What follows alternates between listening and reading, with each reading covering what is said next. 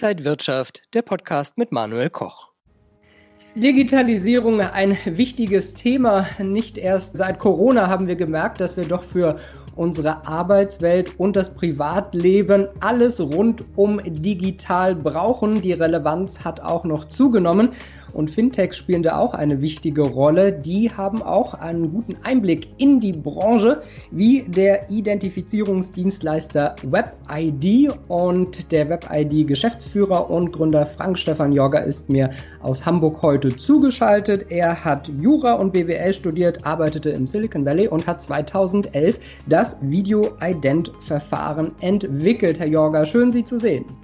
Ich freue mich sehr. Hallo.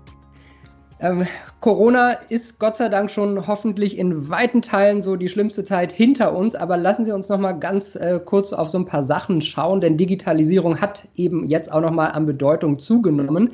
Äh, jetzt ist gerade die Corona-Warn-App in aller Munde. Äh, Sie entwickeln ja auch gerade eine Corona-App. Ja, also zum einen, diese Corona-Warn-App ist natürlich ein stattliches Stück Technik geworden und äh, glaube gerade eine sehr, sehr gute Lehre aus der ganzen Situation heraus.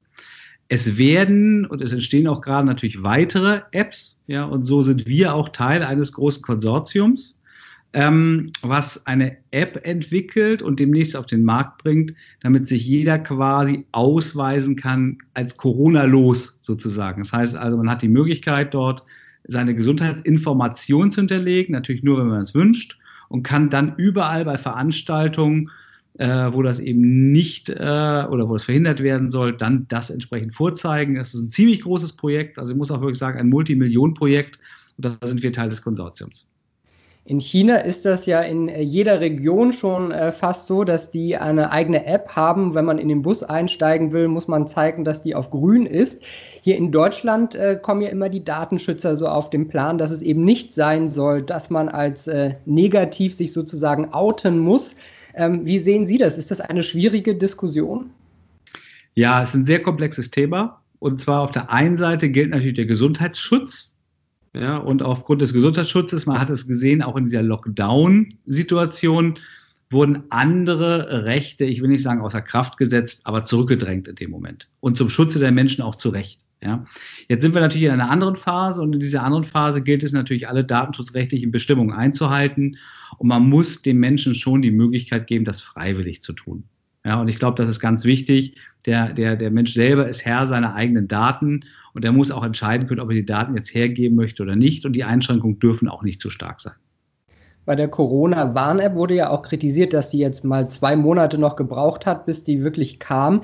Äh, mit ihrer App heißt das aber, dass viele Unternehmen darauf setzen, dass uns das ganze Thema wirklich dauerhaft beschäftigen wird? Naja, Corona ist jetzt ein Virus oder ein, ein, ein bestimmter Virenbereich. Ja, es kann ja können weitere Dinge kommen und das muss nicht nur aus dem gesundheitlichen Bereich heraus sein. Es gibt auch andere Gründe dafür, solche Apps einzusetzen. Ja? Und deshalb ist man natürlich gewappnet dafür, wenn wieder so etwas kommt, dass man die Technologien gleich quasi parat hat. Ein ganz großes Thema, äh, Homeoffice. Ich äh, schätze mal, Sie haben auch von zu Hause viel gearbeitet in den letzten Monaten. Haben Sie gesehen, dass da eben auch ein wahnsinniger Run auf wichtige Dienstleistungen äh, stattfand, die vielleicht alle noch gar nicht so online da waren? Ja, zum einen also Homeoffice, ja auch wir haben natürlich unsere Mitarbeiter ins Homeoffice äh, entsandt. Das hat auch alles sehr, sehr gut funktioniert. Ich persönlich habe das immer genannt, mein Homeoffice Office weil da ich ja allein im Office war und sonst kein anderer Mitarbeiter war, das mein Homeoffice Office. Ja. Und ähm, Schlussfolgerung daraus haben wir natürlich äh, entsprechend auch gezogen. Und letzten Endes muss man sagen, aus dieser Situation, wo viele im Homeoffice waren, haben wir gesehen, wie gut das funktionieren kann und werden auch eine entsprechende Regelung auf Dauer bei uns implementieren. Das werden wir auf jeden Fall tun, ja. Das heißt, Mitarbeiter können sich in Zukunft vielleicht aussuchen, ob sie von zu Hause oder vom Büro aus arbeiten wollen? Ja, also ich sage mal, der Wunsch ist sicherlich da. Ja, es gibt sicherlich auch bei uns unterschiedliche äh, Strömungen. Einige Mitarbeiter mögen das sehr, sehr gerne, den Austausch im Büro. Andere sagen, ja, teilweise ja, teilweise dann zu Hause. Wir müssen das nur ganz sorgsam analysieren und dann machen. Aber ich gehe davon aus, dass wir in Zukunft tatsächlich eine Lösung haben, die den Mitarbeitern ermöglicht, auch vom Homeoffice entsprechend zu arbeiten. Und man muss auch wirklich sagen, die Welt, ich meine, ich habe es ja eh, eh immer schon geprägt, ja, äh, weil mir hat ja mal die Presse den Namen Digital CEO gegeben, weil ich so viel reise und sehr digital arbeite. Und das kann natürlich auch ein anderer Mitarbeiter oder auch andere Mitarbeiter tun. Man muss eben nur schauen, wie in welchen, unter welchen Rahmenbedingungen man das macht. Aber ich glaube schon, das sollte mehr Normalität werden und das ist auch eine Lehre aus Corona. Wie ist es denn mit Callcentern? Sie haben ja auch äh, Callcenter, die äh, die Kunden betreuen, die dann dieses Ident-Verfahren durchführen wollen. Ich habe letztens bei der Lufthansa angerufen und äh, da habe ich dann im Hintergrund das Baby der Dame schreien gehört. Äh, geht, geht, geht das auch, dass man das ins Homeoffice verlegt, auch die Sicherheit aus Sicherheitsgründen?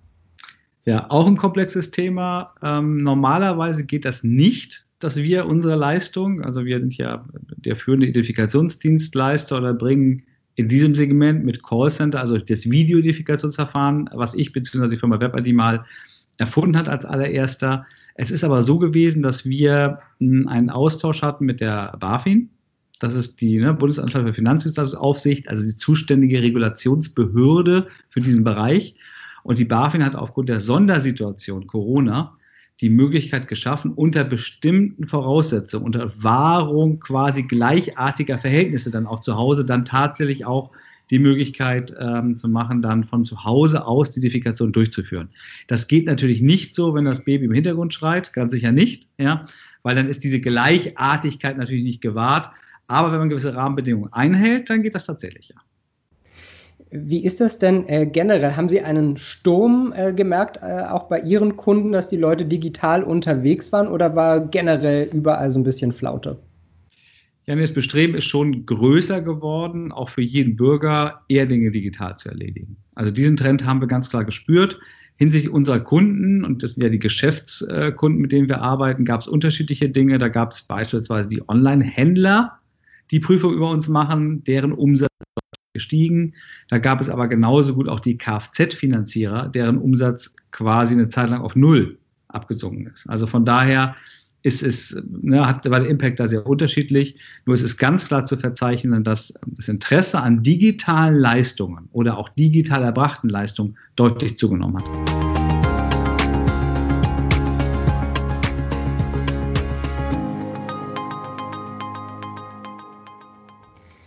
Gehen wir vielleicht mal von Corona so ein bisschen weg. Äh, in unserem letzten Fintech-Talk äh, vor äh, Ende des Jahres 2019 haben wir auch über Verwaltung gesprochen. Da waren ja praktisch auch alle Bürgerämter jetzt zu. Wenn man einen neuen Perso beantragen wollte, dann ging das eben nicht, wenn man gehen wollte sind wir da einfach, äh, hinken wir weiter hinterher, weil in anderen Ländern hat man eine ID-Nummer als Bürger, man kann alles beantragen, die Gesundheitskarte läuft da drüber. Äh, wo, wo steht Deutschland da? Ja, also ganz klar, wir hinken da hinterher. Punkt. Da gibt es auch, glaube ich, keine, keine weitere Meinung zu. Aber der Wille ist da. Das heißt, und wo ein Wille ist, ist auch ein Weg. Das heißt, es gibt jetzt erste Projekte und ich kann auch von unserer Seite sagen, Natürlich prüft der Staat genau, welche Leistung er an welcher Stelle einsetzt. Und wir werden demnächst mit einem sehr, sehr großen Projekt in die Öffentlichkeit gehen, also mit einem Projekt, was aus große Strahlkraft hat, wo wir mh, hm, staatliche Leistungen komplett mit unseren Produkten digitalisieren. Aber wenn Sie sagen, der Wille ist da, klingt das so ein bisschen wie er war stets bemüht. Das neue Konjunkturpaket der Bundesregierung hat ja auch Geld für Digitalisierung locker gemacht. Muss da einfach mehr Dampf kommen? Reicht es nicht zu sagen, der Wille ist da, es muss einfach mehr kommen? Ja, das ist wohl wahr. Bei uns ist das Geld noch nicht angekommen, aber vielleicht kommt es ja noch. Nein, nein, Spaß beiseite. Also ich glaube schon, es wurden einige Töpfe geschaffen, um die Digitalisierung nach vorne zu bringen. Ähm, und äh, der Wille ist da, aber ich glaube auch die Umsetzung ist doch deutlich durch Corona beschleunigt worden. So, und ich denke mir mal, da gibt es Gelder und die werden auch in die richtigen Digitalisierungsprojekte gesteckt und von daher, glaube ich, ist jetzt der Weg beschritten. Kann alles natürlich schneller gehen, klar, aber ich sage mal, man darf auch keine Wunder erwarten. Was sind denn so die wichtigsten Branchen? Also äh, Regierung und solche äh, Sachen wie Ausweis beantragen ist sicher interessant. Medizinische Sachen, ähm, Online-Gaming hatten wir auch schon mal drüber gesprochen. Wo, wo sehen Sie so Nachholbedarf? Naja, es gibt ja sehr, sehr viele Leistungen, die äh, die Bürgerämter erbringen. Und es gibt sehr viele Vorarbeiten, die zu leisten sind. Also muss ich mal vorstellen, man muss ja, bevor man zum Bürgeramt geht, einige Unterlagen einreichen und die beim ersten Mal mitbringen und danach bekommt man beispielsweise seinen Ausweis oder andere Dinge. Man kann die ganzen Prozesse davor, kann man digitalisieren. Und das passt auch eben sehr, sehr gut zu diesem, ähm, ich sag mal, Projekt mit Strahlkraft, was wir haben. Da werden wir eine Leistung, die typischerweise nicht online erbracht werden kann, alle Vorarbeiten dazu digitalisieren. Ja, und äh, deshalb sind das genau die Schritte und da gibt es eine Vielzahl an Anwendungsfällen. Auch Rechtsgeschäfte sind ja eine interessante Sache. Auch da muss man sicherlich viel beachten. Mhm. Ist das auch so ein Trend? Ja, absolut. Weil letzten Endes ist es so, bei vielen Dingen muss man Unterlagen einreichen, man muss sich ausweisen, das kann man digitalisieren. Bei anderen Dingen muss man natürlich auch Unterschriften leisten, rechtsverbindliche. Und auch das kann man natürlich digitalisieren. Und ähm, äh, das Ganze wird die Arbeit der Bürgerämter und staatlichen Stellen deutlich effizienter machen und dem Bürger die Möglichkeit geben, Dinge von zu Hause aus, von seinem Laptop, von seinem Smartphone zu machen. Viele Dinge werden am Ende natürlich noch dazu führen, dass man vielleicht nochmal, also auf jeden Fall dorthin geht, den Ausweis abholt, andere Dokumente, vielleicht wenn man noch genauere Beratungsgespräche führen muss. Das auf jeden Fall. Also wir gehen auch nicht davon aus, dass sich jetzt irgendwo die Mitarbeiteranzahl dort verändern wird, gar nicht, sondern diese Vielzahl an Wartezeiten, die es jetzt gibt, gerade dort, oder an die Vielzahl an Vorarbeiten, die zu leisten sind, die kann man sehr, sehr gut digitalisieren. Vielleicht, äh, wie wir jetzt gerade eine Schalte machen, kann man auch in Zukunft mit dem Bürgeramt mal kurz sprechen.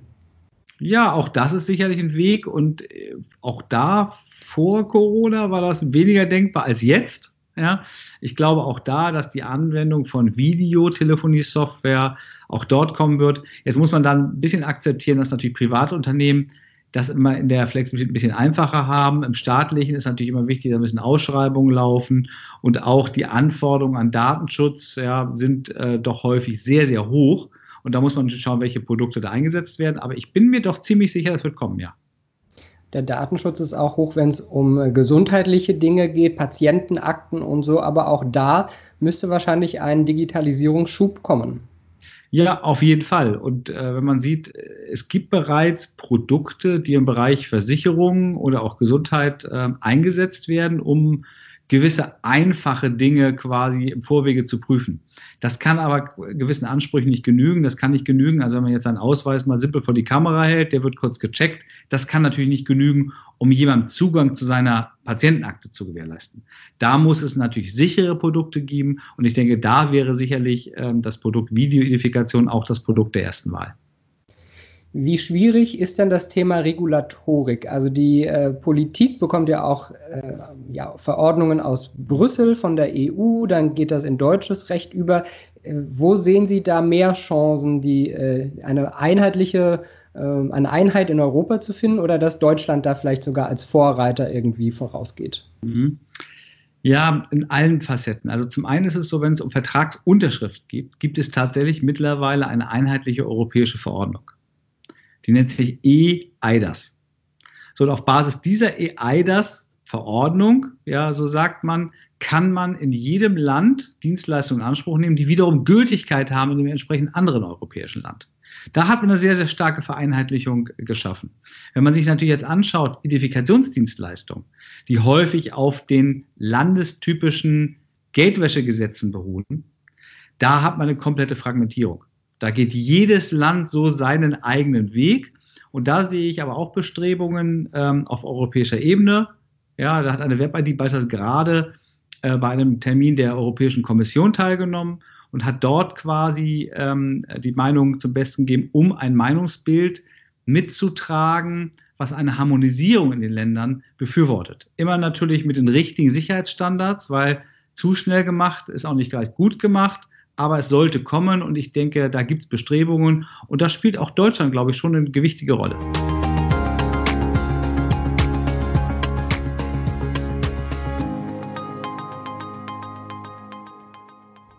Ist ja immer so die Frage, wo äh, wird Deutschland in der Zukunft äh, maßgebend sein? Also Automobilbranche, da laufen uns gerade andere den Rang ab. Äh, wo kann man vielleicht in diesem Bereich wieder eine, ja, eine, eine führende Rolle haben. Ja, tatsächlich, gerade in solchen Bereichen, weil Regulation ist ja nichts Negatives, muss man sagen. Regulation bedeutet ja auch Sicherheit für die Menschen, die in diesem regulierten Bereich arbeiten. Und wenn man dann quasi unsere Regulation, wenn wir sie entsprechend modernisieren, als Exportschlager macht, dann kann auch das Thema Regulation Made in Germany ein Exportschlager werden. Und interessanterweise, wie Sie eingangs ja gesagt haben, habe ich unter anderem ja auch Rechtswissenschaften studiert und andere Dinge. Wenn man sich mal anschaut, was damals mal passiert ist, äh, unsere, ähm, ich sage mal, Gesetzgeber haben im Jahr 1900, schon lange Zeit her, das sogenannte bürgerliche Gesetzbuch in Kraft gesetzt, was Ergebnis war langer, langer Überlegungen. Und dieses Gesetz gibt es im Kern unverändert. Immer noch.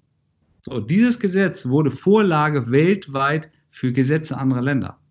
Und damals war das so, ja, dass das, was in der Bundesrepublik Deutschland geschaffen wurde, oder ne, sogar in der Zeit davor, da war tatsächlich quasi eine Vorlage für Regulatoren und auch für Gesetzgeber weltweit. Und ich glaube, da können wir wieder hinkommen. Wenn wir mal so gucken, es ist ja immer das Gefühl, dass die großen Tech-Unternehmen alle aus den USA kommen, äh, Facebook und so weiter. Ähm, kann ein deutsches Unternehmen da vielleicht nicht auch mal so eine Weltmarktstellung einnehmen?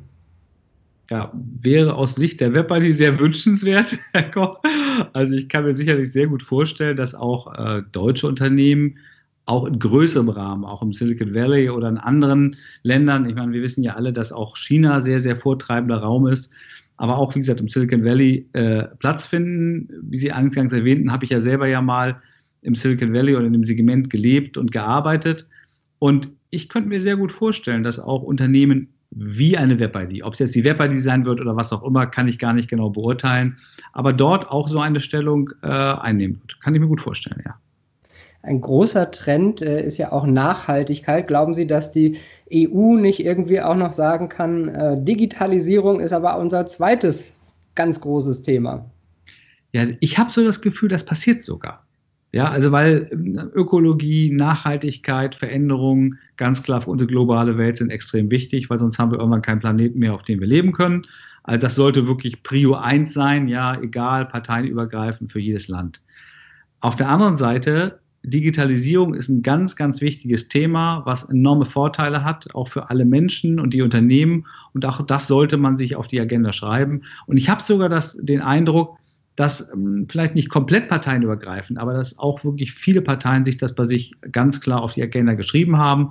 Und äh, bei der Bundesregierung, bei der jetzt amtierenden, ist es auf jeden Fall so. Das äh, Thema Datenschutz ist da natürlich auch mal ein ganz wichtiger Faktor. Haben Sie das Gefühl, dass das in Deutschland schon stärker ankommt, also dass die Leute da vielleicht auch noch wieder ein Tick offener sind? Denn in den USA habe ich das Gefühl, sind die Leute nicht ganz so verschränkt und äh, ja, mehr der Innovation aufgeschlossen, als das gleich äh, kaputt zu reden, weil äh, der Datenschutz so eine wichtige Frage darstellt. Ja, also man, es ist natürlich so, in Deutschland haben wir sehr, sehr strenge Datenschutzgesetze und die muss man einhalten. Punkt. Ja, und wenn man in die USA schaut, ja, da werden einige Sachen etwas einfacher gesehen, aber auch dort gibt es Gesetze und auch dort wird strikt darauf geachtet, dass man sie einhält. Ja, ich glaube, wie es immer so ist, das ist wie auf so einer Waage, ne? was ist jetzt wichtiger, Datenschutz oder Flexibilität, Dynamik im Vorgehen und ich glaube, da muss es wirklich ein Gleichgewicht geben und auch da glaube ich, nachdem wir ja doch einen sehr, sehr starken Einfluss hatten über GDPR, also über die Datenschutzgrundverordnung, ja, ist es so, ist es wieder recht ausgewogen. Das heißt, das Gesetz findet, so wie wir es sehen, Anwendung in dem Rahmen, wie es den Bürger schützt, aber wie es die Unternehmen aus meiner Sicht nicht zu stark gängelt. Also von daher ist der Weg eigentlich auch da ein richtiger. Sind denn die Kosten, die da auf Unternehmen immer generell zukommen, sind die noch verhältnismäßig? naja, verhältnismäßig äh, würde ich eher sagen nicht, ja, weil wenn man sich überlegt, wenn man heutzutage Produkte kalkuliert, sind diese ganzen Themen, ähm, die Formalismen halten, wie Datenschutz, Datensicherheit, Regulatorik und so weiter, ganz, ganz, ganz wesentlicher Baustein. Ja, das führt auch dazu, dass einige Produkte niemals auf den Markt kommen können, weil die Kosten dafür einfach zu hoch sind. Nun gut, was soll man sagen? Ja, ich meine, man muss die Gesetze einhalten und muss es in die Preise kalkulieren und entweder kann das Produkt gar keinen Abnehmer finden, weil es dann zu teuer wird, oder muss den Preis eben so aus, äh, ich sag mal, kalkulieren, dass es doch noch gerade so geht. Geht natürlich zulasten der Marge, aber anders geht es da nicht. Aber Dienstleister wie äh, WebID können dazu ja auch gut beitragen. Ja, absolut. Also das muss man sagen, kann ich ganz klar ähm, unterstützen, weil letzten Endes erfüllen wir alle Anforderungen. Und wenn jemand mit uns zusammenarbeitet, ist das ein bisschen Plug and Play. Ja, er braucht sich nicht darum kümmern, ob die Regulatorik, Datenschutz, Datensicherheit eingehalten wird. Wir bestätigen das und äh, dadurch kann man sehr schnell mit uns zusammenarbeiten und weiß, dass man einen Dienstleister hat, der die Voraussetzungen erfüllt.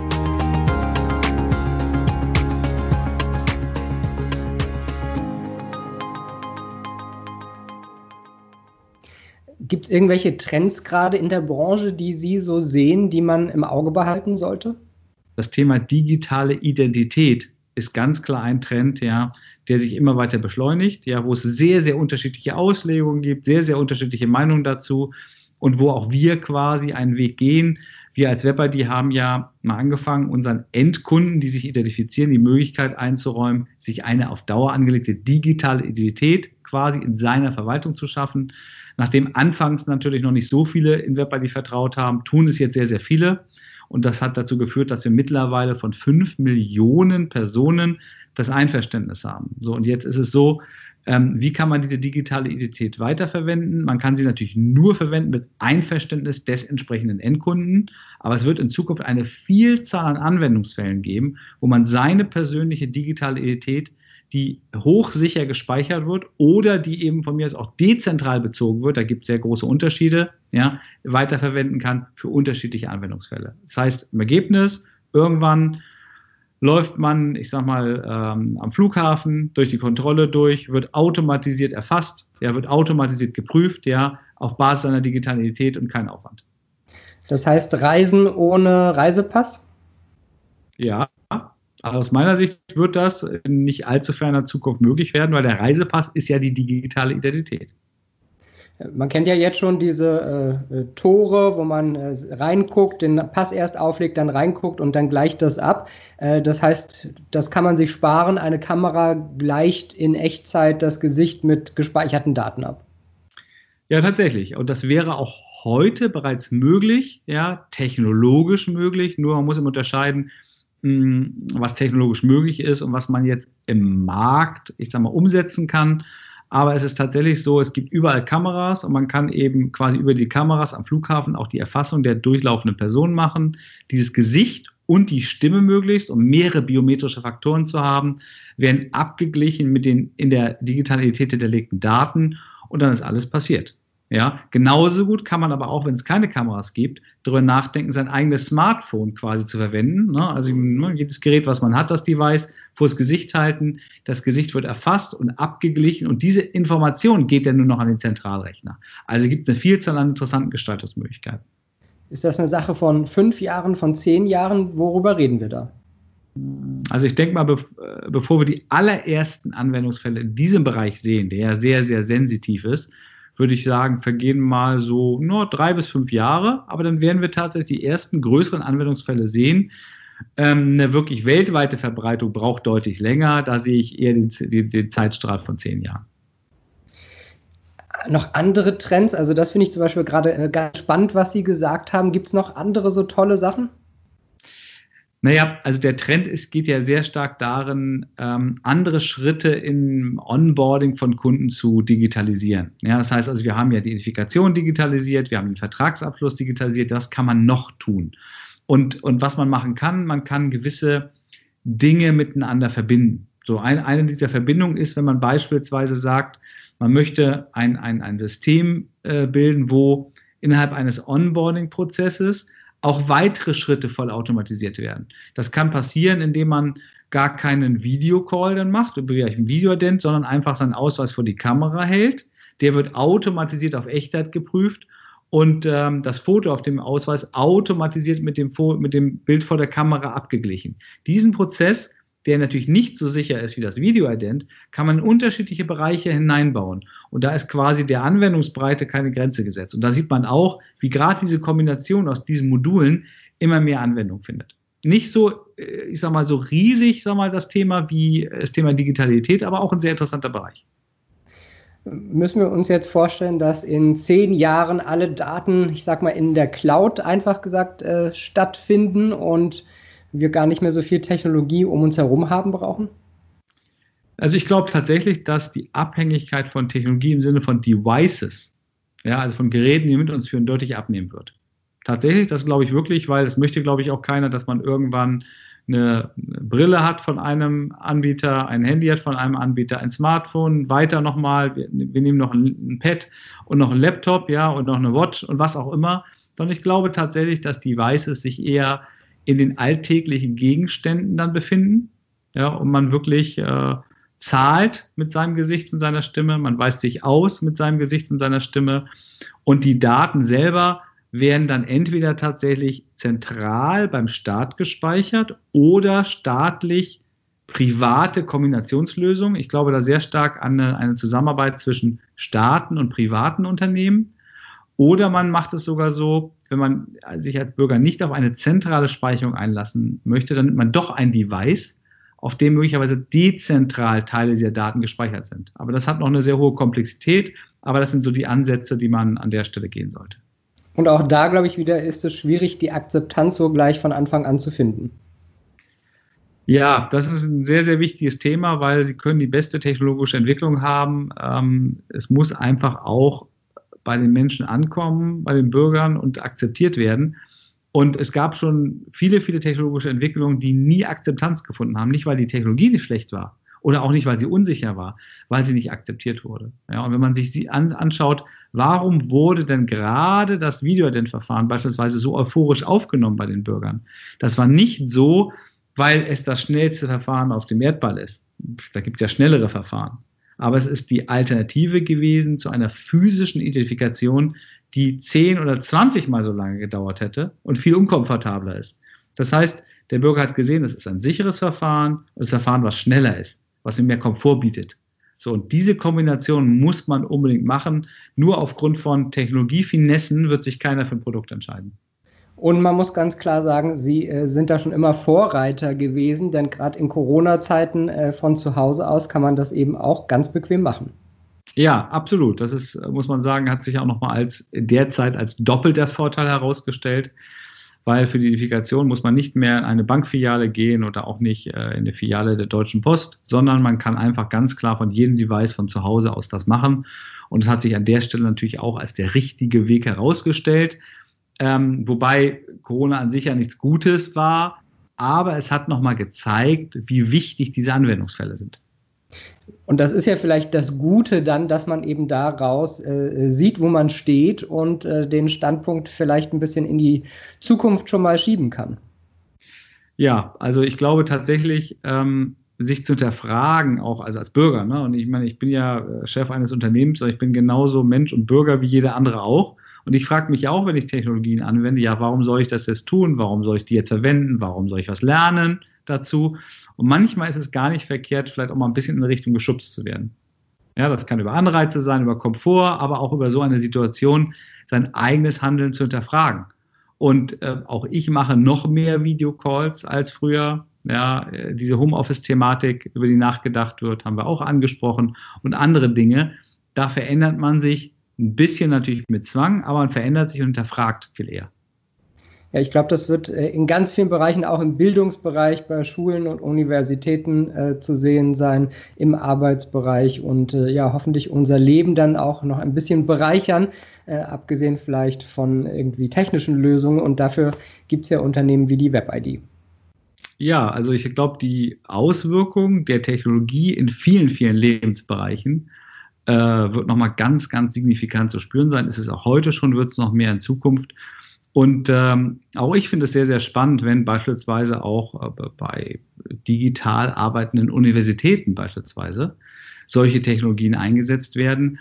Und ähm, ich persönlich kann mir sogar vorstellen, irgendwann in Zukunft, jetzt vielleicht nicht in den nächsten paar Jahren, aber danach, mich im Bereich einer digitalen Universität sogar ähm, selber zu engagieren, weil zum einen glaube ich, wenn jemand viel Wissen gesammelt hat, soll man das Wissen weitergeben.